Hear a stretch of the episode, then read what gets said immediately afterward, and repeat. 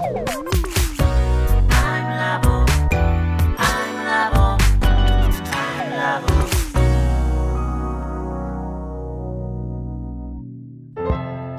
田智久のアイムラボアイデンティティ研究所。私は何者なのかそれは人類にとっての永遠のテーマ。15年の歳月をかけ開発された統合された究極の私と出会える技術アイミング。不確実性の時代を生きる次世代リーダーのためにアイデンティティの本質について語り尽くします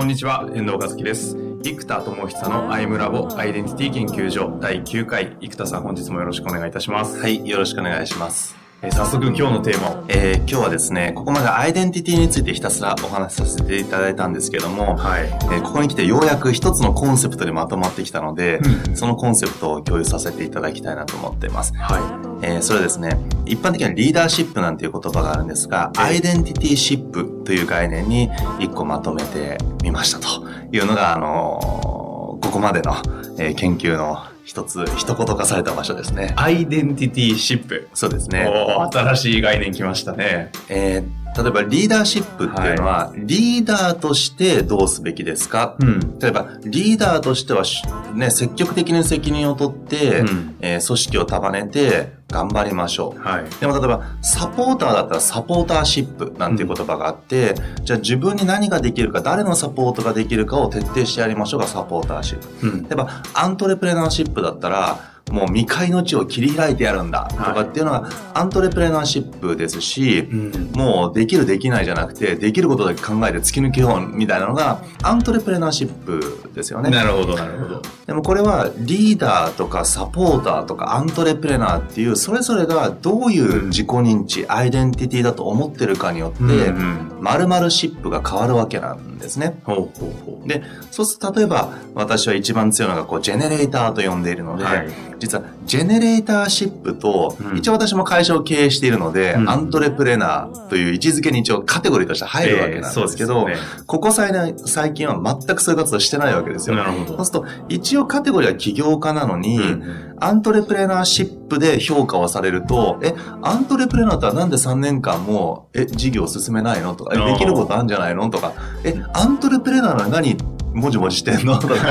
あるわけですよ。こもって3年で開発をして。だけど、ジェネレーターシップ的には、いやいや、ここはとにかく闇雲に出るタイミングじゃないんだと。はい。本当に人類が進化すると信じられるコンテンツになるまでは、いやいや研究開発だと。いうことで実はジェネレーターシップ的にはあの今はコンテンツの可能性を突き抜けることが大事だと思っているし、うんまあ隠れているけどアントレプレナーシップな自分からすると、本当に世界に通用するコンテンツを作ることこそが、うん企業としても最大の強みになるとも実は思ってたりはします。なるほど、なるほど。うん。なんでこれは実はですね、〇〇シップ、アイデンティティシップによって、それぞれのリーダーシップの形や、それぞれの〇〇シップの形が全然違うのに、うん人は自分のアイデンティティシップをついつい人に、まあ、無意識のうちに押し付けてしまったり、えーそういうことがまあ起きたりするな、なんていうのをいろいろ考えてますね。なるほど。そうなると、うんこのアイデンティティシップっていう、な自分はまず、もともとおっしゃっていたコアローはい。ルを捉えて、うんそのロールに基づいたあなたは何々シップなんですかを見るのが大事ってことですよね。そうです。はい。それによって何をど、どうすればいいんですか？例えば、例えば私が、なんだろう、うんえー、ちょっとないんですけど、うんぜひやりたいところです例えば、うんえー、何ですかね。まあ、リーダーシップだとしましょう。うんで生田さんがジェネレーターシップですと。うんで、っていう。そう。例えば、そう、リーダーシップからすると、お互いが、例えば提案をし合うことってやった方がいいよね。ああとかね主体的にどんどん提案しましょう。生田君どう考えてるの？そうそうそうね。だけど、これは主体的ということはもう、主体を何と置くかによって全然違うわけなんですよ。例えば、ジェネレーターシップだとすると、なんか積極的にガンガン提案するというよりも、今は場合によっては、僕、ここまでの3年間ぐらいの間は、極力人と会う時間すらも削って。開発時間に当ててるわけなんですね。まあ、それがある意味、ジェネレーターとしてのリーダーシップとも言えますけども、はいはいはいリーダーシップって概念がすごく広い。うんうん。うん。ただそれがジェネレーターとして、〇〇としてしたいこと、すべきこと、うんとして大切にすることというのが、えーアイデンティティシップとしては、すごく意思決定のど真ん中の軸になるというイメージですね。あの、ロールって一人に何個かあるものなんですっけど。えーっと、僕の理論では、えーっと、コアロールを1個決めて、はい。他に3つのロールをつけることで、全部で4つの内的なロールを明確にするっていう手法を取るんですね。まさにまあいわゆるドラクエの4人のパーティーみたいなものが内的に存在していて、で、この中の一番コアなもの、まあドラクエで言うと勇者かもわかんないですね。ドラクエ3ですけどね、僕の世代は。なので、その勇者というど真ん中を一番強固にしていくというやり方が、まあロールへのフォーカスですね。うん。で、もしくは勇者に、なんちゃらこれドラクエわからない人ごめんなさいねなんか魔法使いがバイキルトをして、攻撃力上げて攻撃すると。はいで勇者がダメージあったり、組織にダメージがあると、僧侶が、なんか、なんか、ベアマズンとかで回復するとかね。なんか、そんなようなことをですね、はい。こう、フォーメーションですね。で、クリアしていくっていうのも一つのやり方なわけなんですね。なので、えっと、まあ、ロール、4つのロールを作るんですが、うんまあ、どっかにフォーカスして徹底して伸ばすパターンと、4つのフォーメーションでえークリアしていくというパターンがあります。うんそうすると、あ、なるほど。4つあって、そのうちのフォーメーションでさらっとおっしゃいましたけど、そのロール、コアロールのど真ん中と3つのロールっていうのをこう、どう連携させるかです連ね携させるか。はいその上で、さっきアイデンティティシップっていうコンセプトというか概念を出していただいたじゃないですか。うん例えば、生田さんで言うと、アントレプレナー、あじゃないですか、ごめんなさい。ジェネレーター。そうです1位がジェネレーターですね。ちなみに2位は？2位がイノベーターと名付けています。これをどうするんですか？えっ、とイ、イノベーターシップの生田さんと、うんジェネレーターシップの生田さんが出ちゃうと、ある種ここで葛藤とかもしちゃいそうおっだしし、ゃる通りでございます。その通りです。あおっしゃる通りなんですねその通りです。素晴らしいですね。はい。これは？えっ、とですね、実は内的な、えっ、と、例えば今、今葛藤している事象だけで考えると、例えばですよ、あ、もっとコンテンツを開発した方がいいのかなとか、いや、もっと本を出した方がいいんじゃないのかな。ありまアプリを出していくのもいいんじゃないのかうんなと事業戦略を考えてる、えー時に、このコンテンツ開発でいくのかなもしくはなんかプラットフォーム事業とかを開発していって、はい。僕の作ったコンテンツを場合によってはオープンソース化していき、はいはい。いろんな人がそれをカスタマイズすることによって、うん。新しいコンテンツが生まれて、うん。それを、あの、カスタマイズした人が販売できる仕組みにしていくと、はいうーん、まあ、あの、ワードプレスの上のプラグインを販売する人みたいな、ねちょっとこれ理系じゃない人はいごめんなさいね。あの、そんな感じの、こう、えー、プラットフォーム上で、誰かが作ったものがさらに売れていくという仕組みを展開するのも、例えばありなわけですよ。うんそう、いろんな事業戦略があって、いや、社会の波はこうだとか、うんいろんなこと言われるわけです。うんで、ここに対して実は内的な自分が結構反応するわけですよ。うんなんかもう、例えば今日この日は、いや、もうとにかく死のうの言わず、目の前にできる、今一番いけると思うものにフォーカスしようって思うが、思う自分が出てきたり、いやいや、社会全体とか、今後10年、20年の世界の動きを考えた上で、本当にイノベーティブな一手を、ちゃんと作ってからやるべきだと思う自分がいたり、いやいや、それよりも本当に人類の根幹をなすことはそもそも何で、うん。そのために何ができるかうん。というのを考えたい自分がいると。うんで、こういう内的な自分が分かってくると、例えば今僕の中で人類の根幹考えたいみたいなジェネレーターなんです。で、ジェネレーターシップからすると、そこをもっと突き抜けていくべきである。っていう発想がとても強いですし、そうですよね。ジェネレーターシップとしては、今、実は僕はほとんど学術的な知識がないわけなんですね。でも、ジェネレーターシップとしては、そろそろちゃんと心理学、哲学とかを勉強していくことが、自分の、えっと、発明においても、ものすごく大きな影響があるんじゃないかとうん。思っているので、うん。であるならば、ジェネレーターシップ的なもっと学習値を大切にすべきであるっていう自分もいるわけです。うん。で、今度、イノベーターシップからいくと、うんうん。まあもちろんそこはちょっと、ジェネレーターとイノベーター少し近いので連動するんですが、ジェネレーターとなんかコンテンツの研究なので、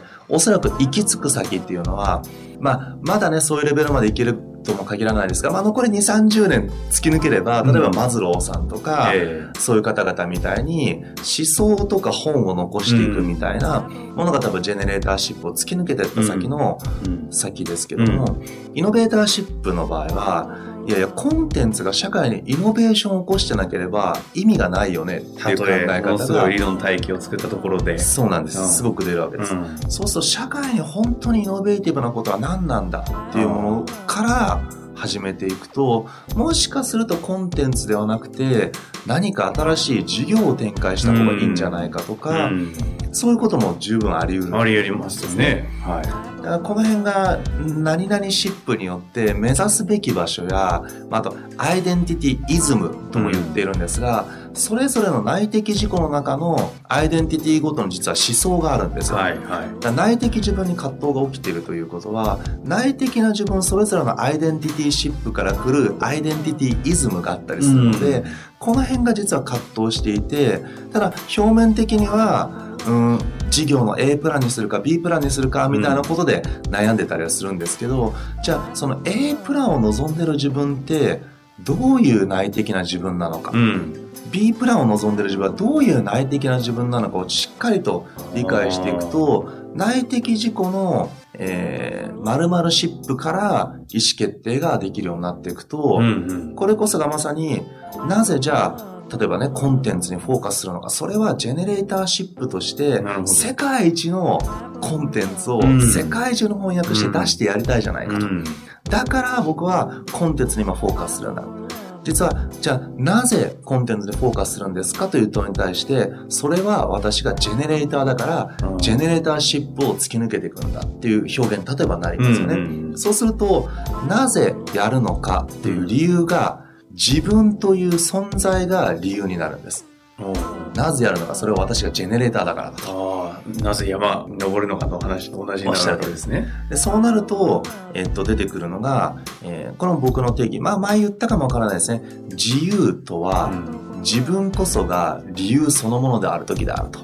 自由とは自分そのものが理由。理由である。そう。だから自分の理由なので自由。それ、あの、今日初めて出ましたね。あそうですかはい。なので、実は人にとって存在の自由っていうのは、えーまあ思想の自由とかいろんなものがあるんですが、アイデンティティの自由っていうのがあるので、うここを一体何者と自己認知して定義するかは、うんもう自由なんです。確かだから僕も世界一になるかどうかとかそういうのは分からないんです。当に。たり前ですよ。ただ勝手に自分の中で、ジェネレーターっていうのがまず決まってます。はい。でもこれはドラクエでいく魔法使いだって最初から生まれるじゃないですか。んで魔法使いレベル1なんで、なんかもう大した魔法使いのメラとかうん1個ぐらい。だけど、レベル50になったらメラゾーマ使って、はいはい。実際にラスボスを倒す力に行くかもしれないです。えなんで実はアイデンティティというのはまずレベルに関わらず何者かをまず定義することで、ーうん。じゃあ今レベル20まで来たらレベル50までやるのかと。こんなようなことを決めていくっていう感じですかね。その時に、うん。今、アイデンティティシップってなんか2つあるなと思ったんですけど、うんその、例えば自分、ロールというものが4つ存在すると、うん。アイデンティティシップが自分の中に4つ存在してしまうわけですね。その自分の中でのこのロールのフォーメーションをどうするか、どう選ぶかっていう話と、相手との対対外的なコミュニケーションにおいて、どのロールでその人と話すのでまた変わってくるなと思ったんですけど、あちょっと今日ここで先に自分の内の方の話を聞きたいなと思っていて、うん。例えば、ジェネレーター、ん。えー、イノベーター、でもう一個は？何があるんでしょうえーっと、僕3番目がブルーマーと名付けて。ブルーマー。えーっと、まあ、咲かせる、才能を開花する人なるほど。というのでブルームね、ブルームを ER をつけて、このなの僕造語かなと思ったら、なんか、ネット辞書を調べると、本当にそういう意味がある意味です。で、もう一個は確かプロデューサー、ですよね。4番目がプロデューサーです。そうすると、はい。4つも存在するわけじゃないですか。どうやってこう、いや、俺はジェネレーターレベル1って言っても多分元々だとしたらもう今はもはや多分80とかなってると思うんですよ。うんで、一方でプロデューサーがまだあんまり鍛えてないんで25みたいな。うん。でも最近イノベーターもともとね、アンドレプレナーで企画性起業家ですし、かなり来てて65ぐらいあるみたいな。じゃあ次の展開、アイダムを広げようとか、うん。なんかいろんなオファーが来てたりする中で、うん。どの自分を使おうとかってどうやってこう、なるほど。えっ、と、そういう意味ではですね、えっ、と、実は上位3つの、えっ、と、ジェネレーターっていうのは今、起きてる事実だけで見ていくと、本当に世界からオファーが来てきたり、まあ、国家プロジェクトに導入されていったり、まあ、ね、アメリカでも本当に UC バークレーみたいな大学で使われていったりということで、まあ、ようやくジェネレーターっていうのは、なんか世界に通用し始めたなっていう感じがあご自身の中で。そうです。うん。で、えっと、で、イノベーターの方はまだ具現化には至ってないですけど、じゃあこれから世界にとって何が本当のイノベーションなのかっていうのは、うん。まず僕の頭の中の絵としてはもう出来上がっているので、イうん。ノベーターとしてまだ結実してないですけど、うんイノベーションの手っていうのがまず出てきてる。うんうんこれ模索やっていくと形になりそうなのでうん、かなりいいとこまで来てる。ん。で、ブルーマーっていうのも、まあ、講師とかコーチですけども、これもまあ、あの、一応その、まあ、上場企業のね、とコーチか、もされたり。そうですね、エグゼクティブコーチングなどもしているので、両方ともこう、可能性を開くということにおいても、一応こう、プロとしてかなりの基準まで来たなと。で、実は若い時はこの第4位のプロデューサーっていうのを一番、一番に置いて動いてきていたんですが、学生、日本一の学生団体、プロデュースそうですね、とかやったり、えっと、学生の時だったら、大学4年生の時にはこう、映画の試写会とか、ビューティフルマインドという映画の試写会をプロデュースさせてもらったんですけど、あ、そうなんですか。広告代理店の方とかいろんな大人たちのお力をお借りしながら、うんええそして大人がプロデュースしようとするものにまあ乗っかってる部分もあるので、えっと、本当にもう1ヶ月で2500人ぐらい集まって、あの、そういう試写会をプロデュースしたり、なんか出てきますね。はい。まあ学生の時にはこう、アルタの横の住友銀行ビルの中に、うんうんあの、熱き学生の集いの場というですね、カフェを作ってですね。そんなことやってたんですか？今でいうフリースペースみたいなものですけど、そういうまあ、大学生、熱い学生のシェアリングオフィス的なものを、うん当時、あの、プロデュースしてたりしシェアオフィスたんですね。の走りですね。うん、そうですね。まあそういうこともされて。なので、プロデューサーっていうのは当時すごく強かったので、まあ、まあ、起業するっていうのは事業プロデュースなので、うんプロデューサーってエネルギーでそのままいけたので、まあ、ずっとプロデューサーだと思ってましたと。で、プロデューサーの場合は、えっと、当時思ってた価値観が、できるかできないかではなくて、うん生み出そうとするそれに価値があるかないかっていう定義で僕考えてですね。で。これ価値があると信じるならば、作ればいいと。じゃあ世の中にないならば、自分が作ってやろうと。ジェネレイヤー魂。えっ、と、こっちプロデューサー魂です、ね。プロデューサー魂。プロデュースしていこうっていうのがすごく強いんですね。うん。だけど、このプロデューサー魂のエネルギーが、プロプロデューサーシップが、もうここ数年ずっと眠ってるわけです。つまり、第一のジェネレーターにフォーカスしているので、闇雲に何かをプロデュースしようとし始めちゃいけなかったり、うんあとやっぱプロデューサーは価値があると信じたものを作ろうというところは良かったんですが、うん。ただ作り方がやっぱり若い時に作ったモデル20前半とかで作ったモデルって、うん。やっぱりかなりの自己犠牲モデルになってしまう。熱き思いをもとに作ってしまうので、もう極力顧客には最安値で提供し、はい。最大価値を作っていこうみたいなでそれをやるのが志なんだとか、まあ、自分の中ではこう当時はうんそれが素晴らしいことをやっているんだという思い込みも含めて志として形成し頑張り続けるんですが、うんやっぱり本当の意味ではしっかりと経済循環が回らない仕組みを無理くり作ってしまうと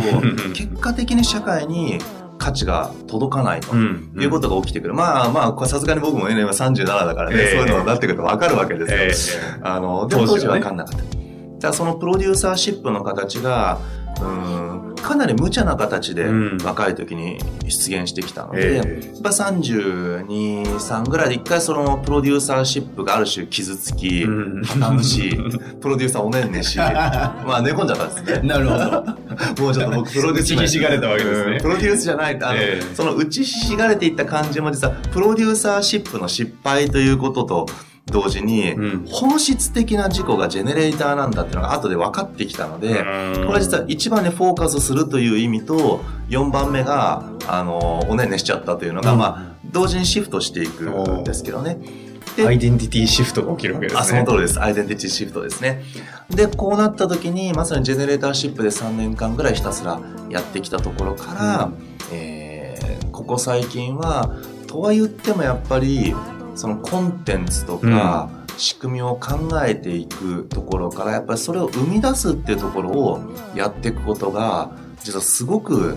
熱いなとうんいう感覚。で、これがですね、おそらくなんですここまでは実はアイデンティティのフォーカスこそが一番の可能性を開くうんと、実践的にも周りの人を見ても思ってたんですね。うん。なので僕は第1位のジェネレーターに完全にフォーカスして、結果として本当に世界に突き抜けた感じがあったので、確かにそれはうまくいったんですが、今度起きてきた現象が内的に4番目のプロデューサーくんが、他の3つの上位ロールに対してうん発揮されてる度合いが凄まじく低いので、うんうん。なんかですね、驚くことに出たくなってきちゃったんですよ。どういう感覚なんですか、出たくなるドラクエで言うと、はなんか勇者戦士魔法使いがレベル50になってるのに、なんか、4番目の、わかんない、こう、武道家がレベル10しかないみたいな。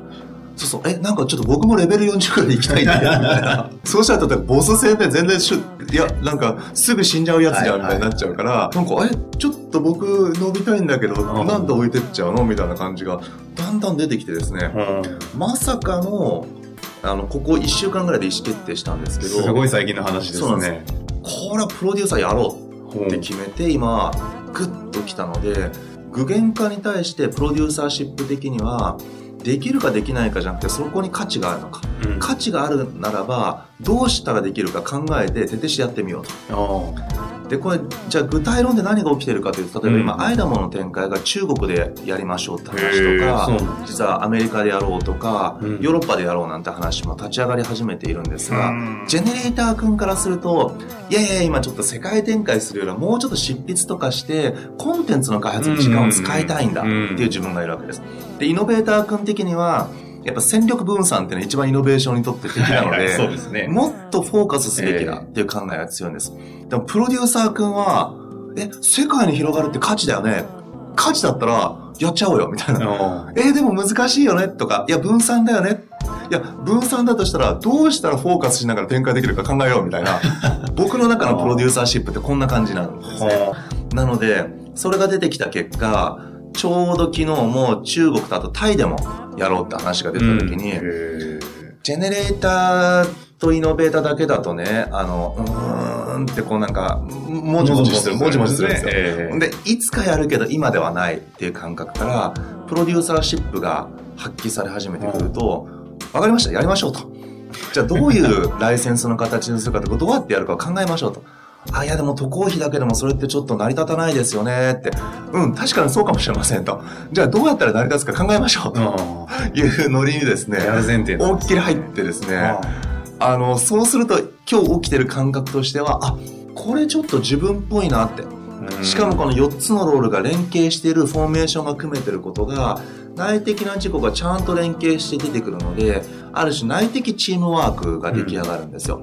これがあなんか自分らしいプレイスタイルだなみたいな感じに今すごく感じてますね。はあ。はい。ちょっと最後にご質問なんですけど、うん。感覚的にはそのロールがこうアイデンティティシップがそれぞれ4つ存在した時に、今はプロデューサーシップがドーンと出てる状態っていうのは、アントレーナーとかうん。イノベーターイノベーターとかジェネネレーターとかその辺はどうなってるんですか？ブルーマーとか。あ。眠ってるって感じなんですか？そえーっとこの辺はまあ、まず葛藤が発生した時にはこの葛藤を統合するっていうソリューションを使って統合点を見出せばいいので、それ統合点を見出していくと、実はジェネレーター的なイノベーター的な、まあ、プロデュースを、ま、ゼロからやることこそが、まあ、あの、任天堂がプラットフォームとしてファミコンを出した時に、うん。スーパーマリオを自らプロデュースしたことで、はいソフトウェアをとハードウェア両方プロデュースしてう、ん。そのセットによって価値が表に出たじゃないですか。はいはい同じように多分僕の今アイダモンとかアイデンティティ教育のコンテンツっていうものが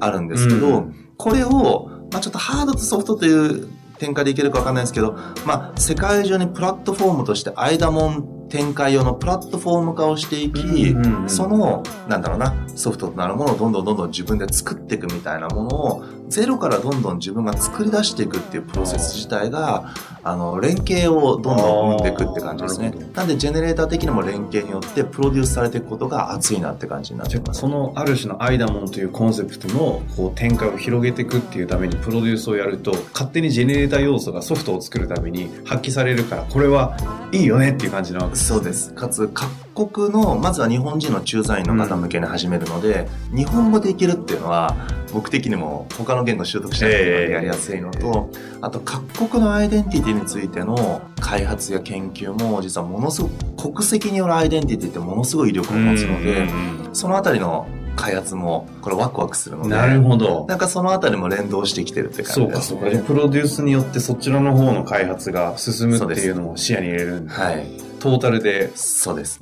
いいわけですね。で、かつイノベーターとしては、実は現代においてという発想でいくと、えー、実は日本で最もイノベーティブにアイダモンとかアイデンティティ教育が広がる仕組みを考えたときに、一見分散ですけど、世界各国に実はアイダモンがあるという事実が最大のマーケティング効果をもたらす可能性があるなと今は思っているところもあるので、そう、一見分散してるんですけど、僕は日本国内でたくさん講演活動をやるよりも、もしかすると、世界10カ国に実はもう展開しているんですと。そのアイダモンがなんと、今回、どこどこ地域で立ち上がりますってやった方が、日本ってやっぱり海外、今グローバルの意識が高いので、広がりやすいななんていう感じは今思ってますね。トータルで見た時のマーケティングへのフォーカスにつながるかもしれないですね。そうなんです。なるほど。わかりました、はい、今回はアイデンティティシップというところでお話しいただいたんですが、うん、その、それを今度中の方に、自分の中の方に向けた話だったんで、うん、次回はアイデンティティシップというのを踏まえた、まあ、パートナーシップだったり、うん、対外的にどうコミュニケーションを取っていくかみたいなところをお話、お伺いしたいなと思っていますので、はい、よろしいでしょうかね？はい、ありがとうございます。じゃあ本日もありがとうございました。はい、ありがとうございます。